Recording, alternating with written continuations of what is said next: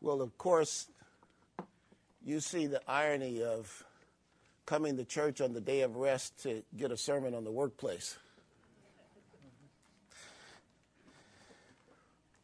Um, our text is very short today. It's only one verse from 1 Peter.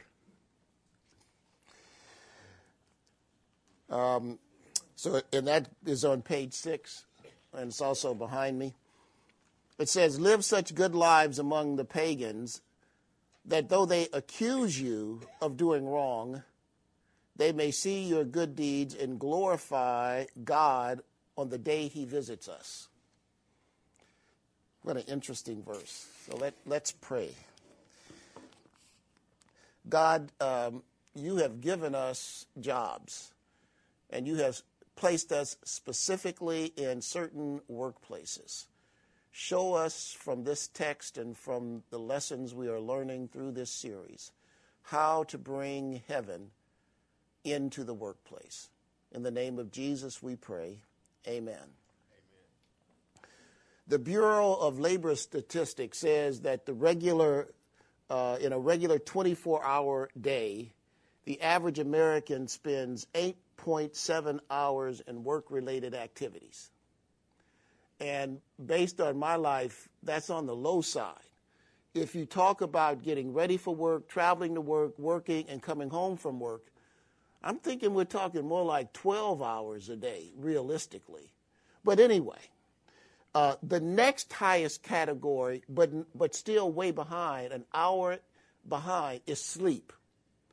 And then everything else is like one hour or 1.2 hours. Everything else is a small category but work is the single biggest uh, category. And now God has placed all of us, except those who are fortunate enough to be retired or semi retired, in a special setting to do His work. Uh, the relationships we have in the workplace are vitally important and a ripe proving ground for the gospel. And the gospel produces good lives, good deeds, and glory for God, all in the context of the workplace. So if you turn to your next page seven, there's an outline that I'm going to follow. And um, so in our text, where it says, Live such good lives among the pagans that though they accuse you of doing wrong, they may see your good deeds and glorify God on the day he visits us. Uh, and so I want to start off talking about this phrase, good lives and, and good deeds. I want to start with the word good. Um, because it's not uh, good and it, it, it's not the same good that we might find in a strictly moral sense as in righteous. The Greek word there is translated as beautiful, uh, handsome, excellent, eminent, choice, commendable, admirable. Um, and the word lives is really talking about the manner of living, not lifestyle, because you can think of a television program like The Lifestyle of the Rich and Famous. It's not talking about lifestyle, which normally centers on how many vacations you have or how many rooms in your house. Or, it's not talking about that. It's talking about the way we live day in and day out. Uh, in other words, if we take that good living with the Greek words in it is talking about living a life that's so attractive to other people that when they look at it, they say, that person has something that I need. I need to talk to them about what it is that seems to make them happy or fulfilled or always willing to help people. So, for good life, just for our moment, I want you to read godly life. Now, if you haven't uh, come to a point where you have recognized Jesus Christ as your Lord and Savior, maybe you're on the cusp, maybe you're just exploring that whole issue. The phrase godly life may have some bad connotations to you uh, as a self righteous life, like the commercial of that lady who used to walk into somebody's house with white gloves on. I forgot what the product was. And as soon as she walked in, she'd run her finger over the furniture to see if there's any dust. Oh, she was a prim and proper prissy, wasn't she? well, uh, I'm not talking about that for a godly life. And if that's uh, the frame of, of, mind that you have when you hear that word, I want you to kind of uh, gingerly hold it and keep your mind open to what the Bible is trying to talk about. Because in a godly life, for example, it may be talking about a faithful and loving husband, a grateful, diligent employer, a considerate and generous boss. Those are the aspects in our context that we're talking about. And the first thing we have to understand is that our workplace is a culture. Every workplace has its own culture. And, and Christianity is always countercultural. It doesn't matter what culture you go to, whether it's Sudan, whether it's San Diego, whether it's Maine, whether it's France, biblical Christianity will always challenge cultural precepts uh, your work culture will not change the gospel because the gospel is set by God. But the gospel can change your work culture. So I want to draw a distinction between the gospel to get us started and cultural Christianity. Because when people sometimes think of gospel, they think of cultural Christianity, not biblical Christianity. And I don't want our thinking to be strapped by these concepts of cultural Christianity by which we look at the truths of Scripture. So, for example, cultural Christianity, Christians are all Republican. And the gospel is about saving the lost and living for Christ. Cultural Christianity, you do not wear tattoos. And the gospel places your body under Christ's direct government through the, his Holy Spirit. We don't get into discussions about tattoos. That's your business. Cultural Christianity says don't dance. The gospel says dance like King David. Cultural Christianity says don't drink alcohol. Biblical Christianity, the gospel says drink, but just don't get drunk. Um, cultural Christianity divides along racial lines. That's why it's often said that the most segregated hour in the country in the United States is from 10 to 11 on Sunday mornings. The gospel requires Christians to no longer regard people after the flesh. Cultural Christianity tolerates idol worship, like success, like getting ahead. Those are idols. The gospel requires the destruction of all idols. So I'm not talking about cultural Christianity. I'm talking about the gospel as set forth in the Bible.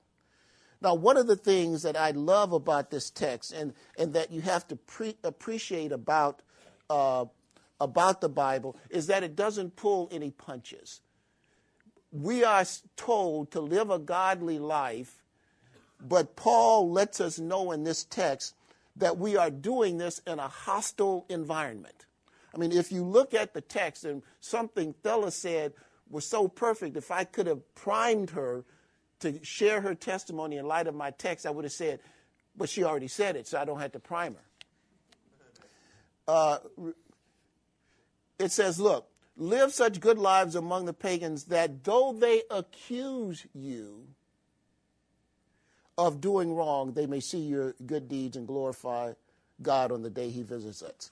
So the word see that um, that they will see your good works is from a, a Greek word that means to look attentively, to watch, to spy on.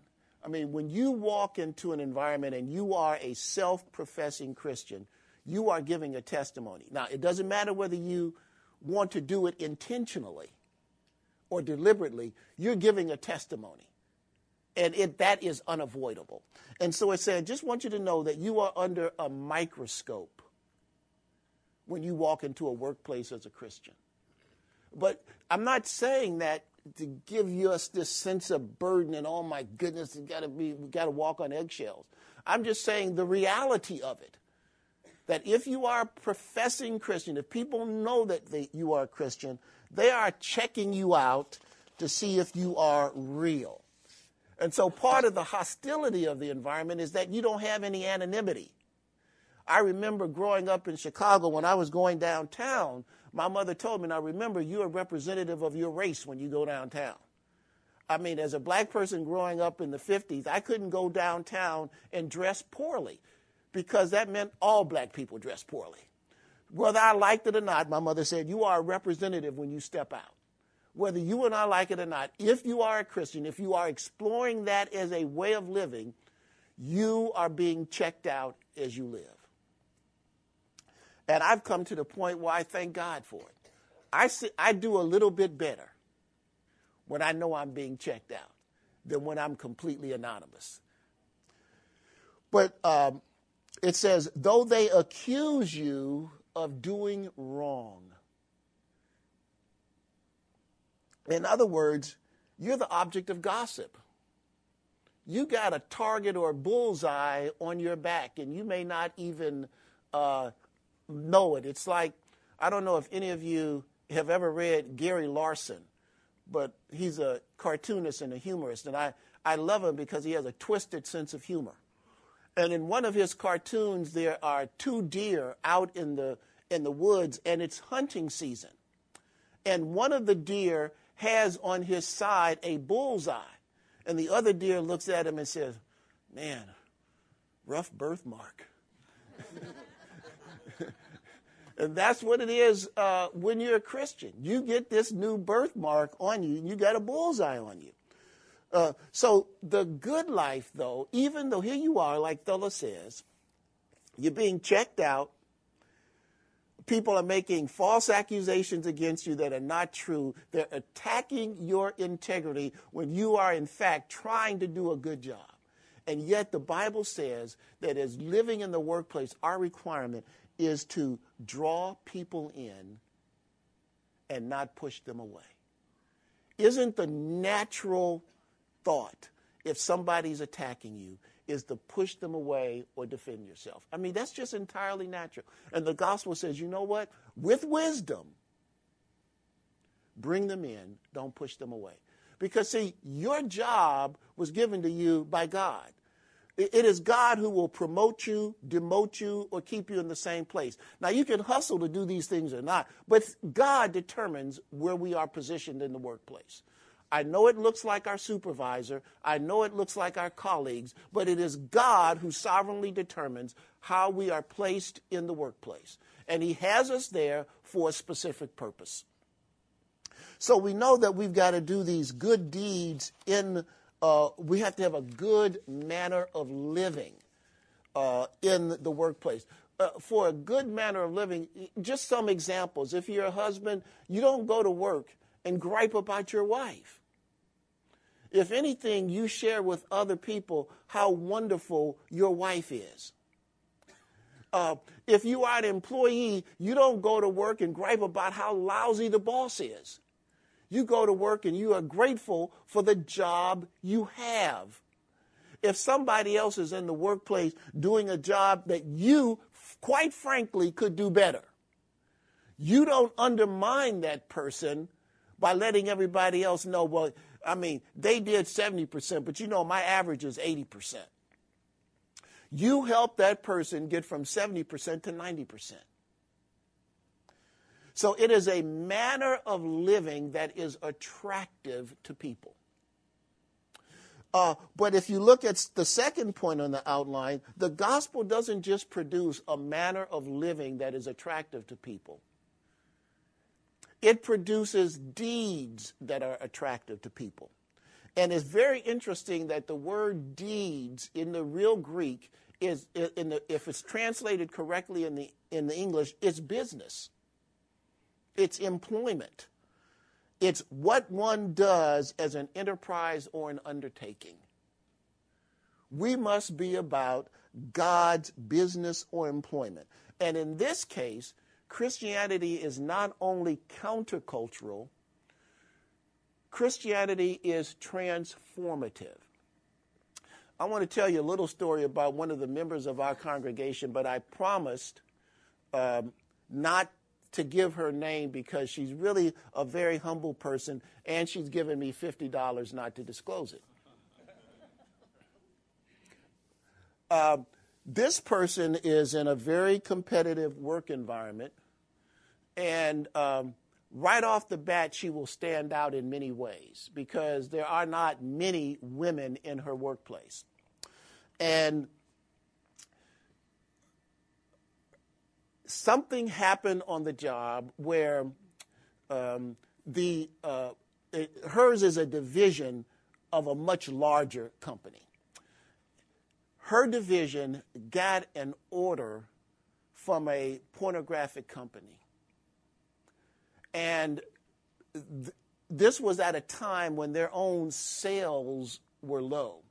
This order was a big order. And not only was it a big order for this one time, but if they did it correctly, they knew that there would be a stream of larger orders from the same provider of pornography. And she was so burdened because her company had never gone down this line. And she went to her supervisor to say, We simply can't do this. And the response was, Oh, I almost gave the name. The response was, It's only money. It's only money. That's another way from a secular standpoint of saying, God is not involved in this thing. We are about business. God is not in this environment. And she knew that not to be true. And she prayed and she pressed the point. And at the last minute, just before the thing was going to be produced, they changed their mind and they, they um, by her godly persistence, changed their mind and they declined the order. That person's division is the only one that was profitable in the company for years.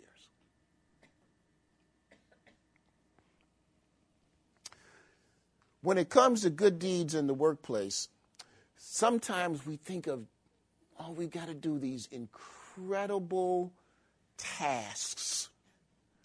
It's going to take time away from the family. We already are constrained by time. We don't have enough time for ourselves as it is. I'm, I'm just not about doing some huge self sacrificial task. So let me give you five special phrases that can transform the workplace. And these phrases all grow out of the gospel. Five simple phrases. One, thank you. Two, I'm sorry. Three, I'll help. Four, good job. And five, I forgive you. Five simple phrases. Thank you. I'm sorry. I'll help. Good job. I forgive you. Those simple phrases, if you make a point of practicing them in your workplace, it will be part of the thing that will transform your workplace environment. I, I was looking for something to share in this particular part of the uh, outline, and I have a friend, and I and I remembered him telling me something that he had done, and I wanted I wanted to get a sense if I had remembered it correctly. So I talked to him and he worked in a very uh, competitive environment. It's what is called a dog eat dog environment. You're responsible, you eat what you produce.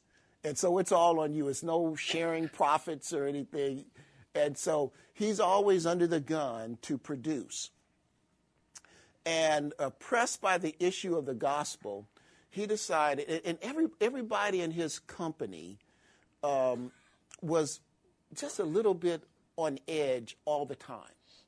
And the staff people he discerned always felt underappreciated. Part of the eat what you kill environment is that everybody who's staff is a non producer. They are a revenue taker. They're not generating, you're generating the income. And they're taking your income in the manner of overhead. And so there's a sharpness can develop in the relationship. So this guy, bless his heart, it's kind of funny. There was a uh, uh, coffee cart outside his workplace. And so he went to the coffee cart owner and he said, Look, I'm going to pay for the staff people to come down and have coffee, but they have to say this phrase to you to get a free cup of coffee. Run me the tab at the end of the day and I'll come down and pay it. And my friend's name is John. I'm not going to give you his last name. And he simply said, John looks like Jude Law. Trust me, John does not look like Jude Law. And so he sent out an email to the people in the workplace, and he simply said to all staff people, if you go down to the coffee cart today and say, John looks like Jude Law, you will get a free cup of coffee. He went down at the end of the day, and, and he said, not only co- whatever they had at the coffee cart, he went down at the end of the day to pay the tab, and it was $6. Only two. Nobody believed the email. Only two people had gone down, and one of them was his secretary. So the next month he did the same thing, and he said, last, and by now was circulating through the office that it was real. And he sent out a second email the next month that says, free coffee or whatever you want, free drink. All you have to say is, John looks like Jude Law. And every, all the staff people went down and they got a cappuccino or whatever it was. And the atmosphere in the workplace slowly began to change. People were smiling. People felt good. It's a simple thing. I asked him, how much did it cost you to do that? He said, it only cost me 50 bucks. Now, I don't want to make light of $50, especially we just put three kids to college. Uh, I don't have $50.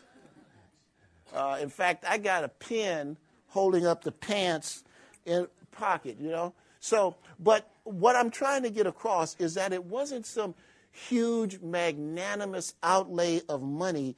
It was just a small amount of money done once a month.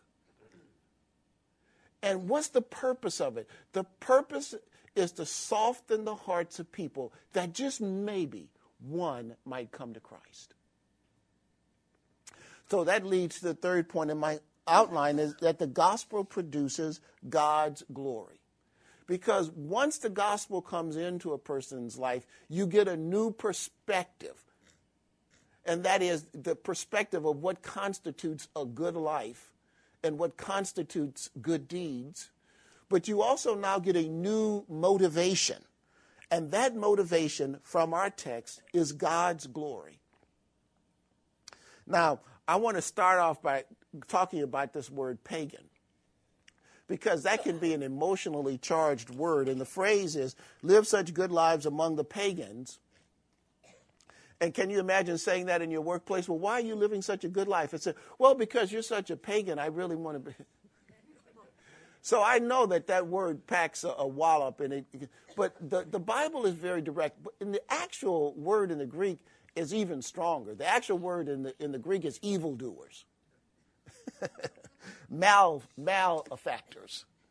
Um, so, and it says in this phrase, look, live such good lives among the pagans that though they accuse you of doing wrong, they may see your good deeds and glorify God on the day he visits with us. On the day he visits with us. The day God visits with us more accurately reads in the King James Version in the day of visitation. God will be glorified, it says, in the day of visitation. And that word in the Greek is to investigate, to inspect, the act by which God looks into and searches out the ways of the heart. This is actually a positive thing, it's a hopeful thing with an implicit warning. It refers to the day that people receive the gospel. The day that God comes to them and shows them that they are sinners desperately in need of a Savior. Because God is glorified when people receive His salvation. The fruit of the gospel is the salvation of the lost. That is one of a great glory to God.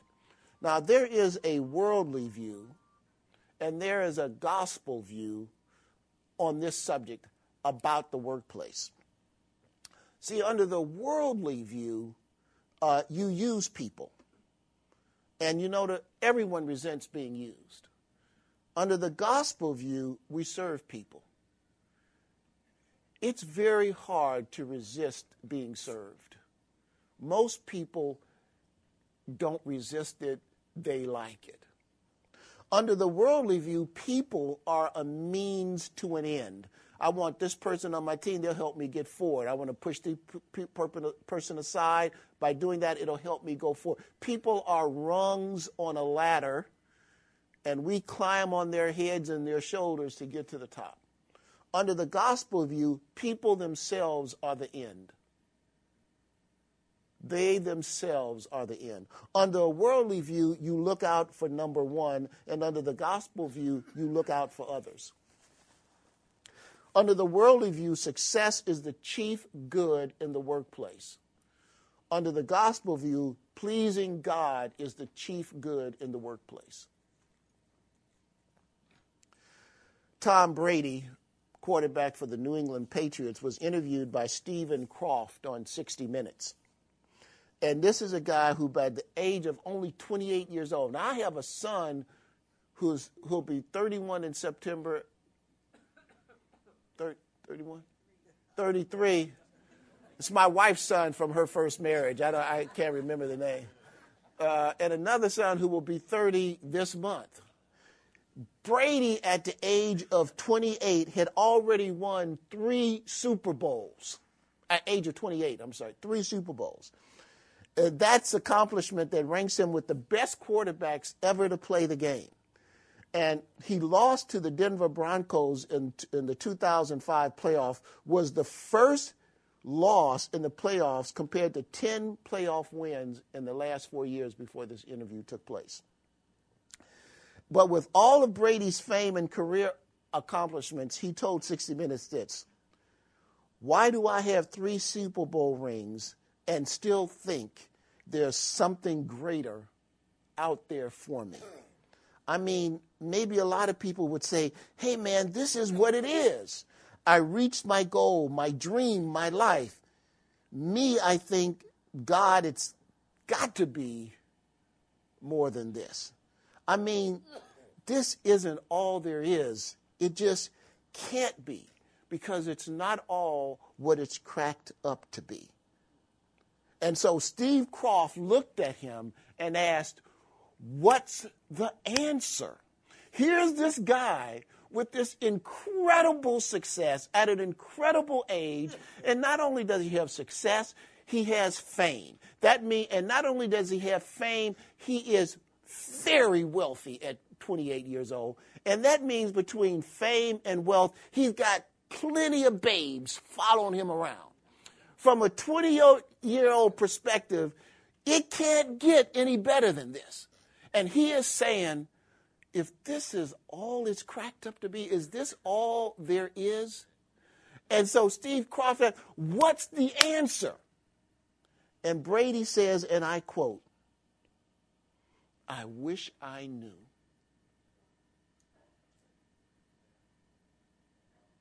Now, let me tell you if Tom Brady is in your workplace, is in your workplace. Is in your workplace. Can you tell him? Can, can you say, Tom, I've got great news for you. This isn't all there is. In fact, this doesn't come close. What is it? And you get to tell that man who has everything in the world and yet realizes that in the, in the essence of it, he has nothing. You know, there's nothing lonelier to, to be famous and to realize that your heart is empty. It's nothing worse than to have all this success and to know in your deepest part that is hollow. Because who, to whom can you turn to talk about it? They look at you like you're crazy. Man, what's wrong with you? So, how is God glorified in the workplace? by you and I going to the Tom Brady's of the world and telling them the gospel, not your testimony. Your testimony is not the gospel. Your testimony is the fruit of the gospel. But the gospel is that God became flesh. He came from heaven and lived on earth among human beings and walked and talked with human beings. He healed, he loved, he taught, and then he was crucified for our sins and was raised on the third day and then ascended into heaven with the Father from where he reigns today. Man, that's great news. Whether you are a prostitute in India or whether you are Tom Brady playing for the New England Patriots. Romans 2, verse 4 has this great phrase God's kindness leads you toward repentance. And God will use your kindnesses to lead people to Jesus. It's our love and kindness that leads our relationships closer to Jesus. Our kindness makes people open, open to the idea. Uh, and Satan certainly knows this because we know it's true by looking at its opposite. Satan certain, certainly uses our meanness and selfishness to drive people away from the gospel. So why try? I mean, the, the question must arise in your mind okay, what if I try and fail? I go and I want to share the gospel with somebody in the workplace, and they get that look at you like, oh, come on, Dad. I don't want to hear that. What if you're rejected? Here's a quote from Woody Allen. It's from an article in Esquire magazine from 1977. He said, The fundamental thing behind all motivation and all activity is the constant struggle against annihilation and against death. It's absolutely stupefying, the terror of it and it renders anyone's accomplishments meaningless. I mean, why try? I mean, I can build a big house, I can build a road, and I'm going to die, and it's all going to be forgotten. So why try? And, and, that sense of futility, as if that sense of futility were not enough. I remember when I was practicing law, reading an article in the Wall Street Journal the most common complaint in the workplace. This complaint was the most common, whether one was the CEO or the janitor in the same company. Nobody appreciates me. It, it, it's kind of remarkable to think that a, a man or woman making $10 million a year as a CEO would think nobody really appreciates what I do. And we might understand a janitor saying that. But that was the most common complaint in the workplace. Here's what Paul says to that sense of why try, that sense of being unappreciated or underappreciated. Like, tell you one quick story. I'm a senior in high school. I haven't lived with my father since I was three years old. I played basketball and football. He never came to any game except one. Came to one football game. We were playing the, for the county championship. It's the only game he ever came to. Sidney Harris was a quarterback. I was what they call the pulling guard. Sidney went around left in, uh, pull back, and he cut to his left. My job was to block everybody coming behind him so that he could throw the ball downfield. And um, so there I am. I pulled, step back, pulled to the left, and Steve uh, is being chased by three guys. I throw one block and I knock them all out. All of them. Everybody, including my dad, is looking downfield. Not a single person saw the block. I got up. Not a single, you understand? Not a single person saw the block. And everybody, and Steve completed the pass. We scored his touchdown. People say, Steve, Steve, Steve. I'm going, damn. I'm not, Steve, Sidney, Sidney Harris. And I'm going,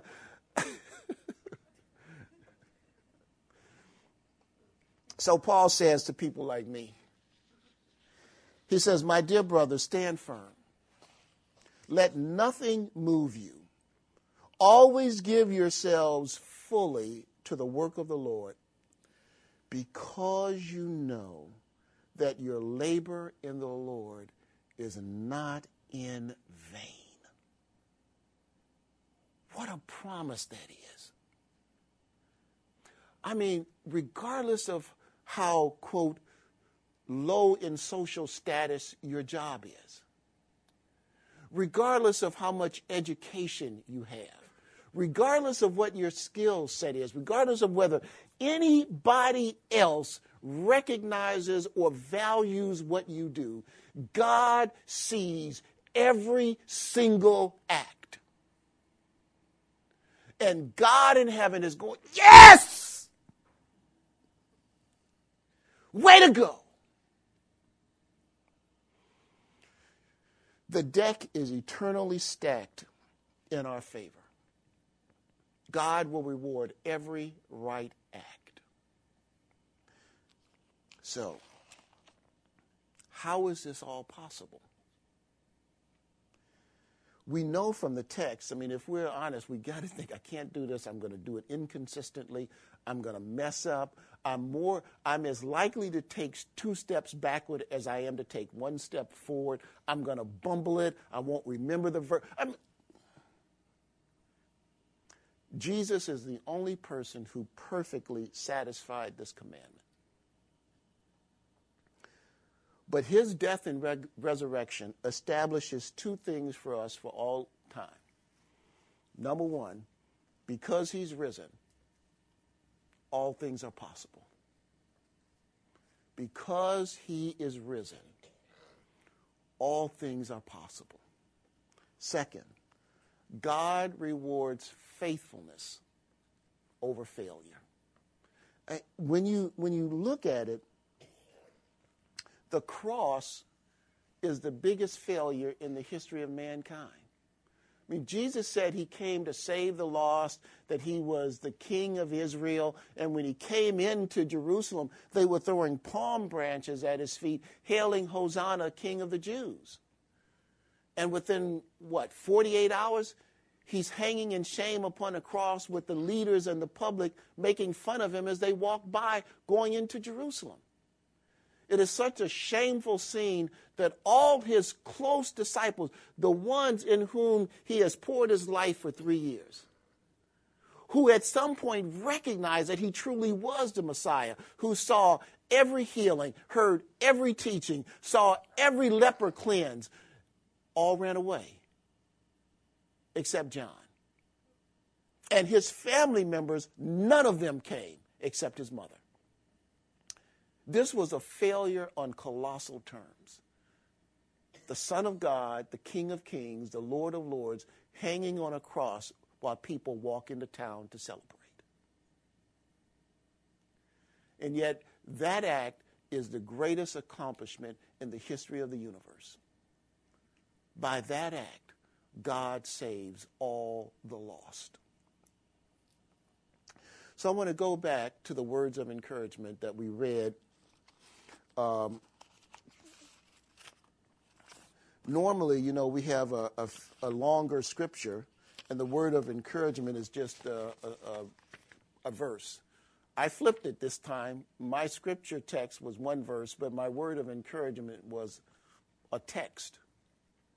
But this story about the feeding of 5,000 should encourage us mightily. Because Jesus looked at the disciples and he said, What are you going to do? He said, Well, we need to feed them. He said, Well, you feed them. Said, we don't have what it takes to feed them.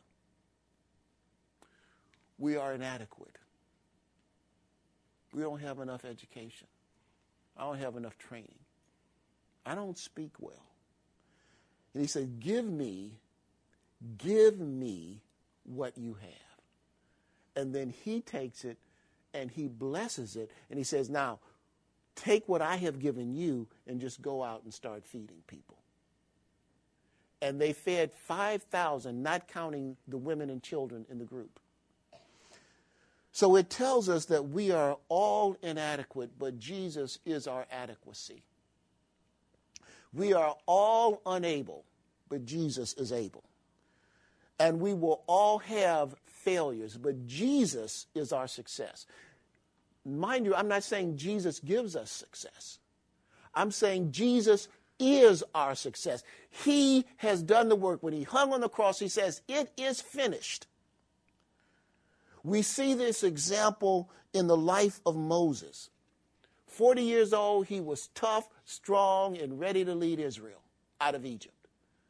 And he screws up mightily out of presumption and arrogance and must flee and basically runs from New York City to El Centro. In fact, the backside of El Centro. And God comes to him and says, Okay, now that you're ready, now that you're 80 years old, I have a job for you to do. And Moses says, I'm a fugitive. I'm a nobody. The people won't listen to me. I, I stutter. I'm afraid. And God's answer was very simple to all these protests by Moses Certainly, I will be with you. It, he didn't say, Moses, you are somebody. He didn't say, Moses, I'm going to make you eloquent. He said, I'm going to make the people. He says, I will be with you. And yet, God took this man to lead two million people out of slavery to become a great nation. Phenomenal. No one has ever repeated such an event in the history of mankind. It's never been duplicated, except, of course, by Jesus Christ. Imagine what that God can do through you.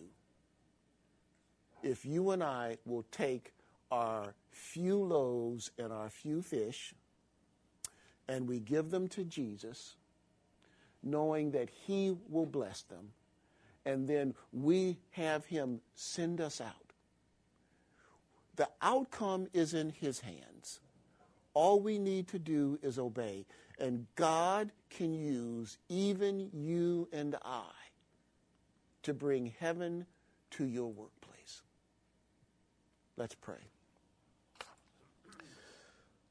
Father, we are so grateful beyond words for what Jesus has done for us.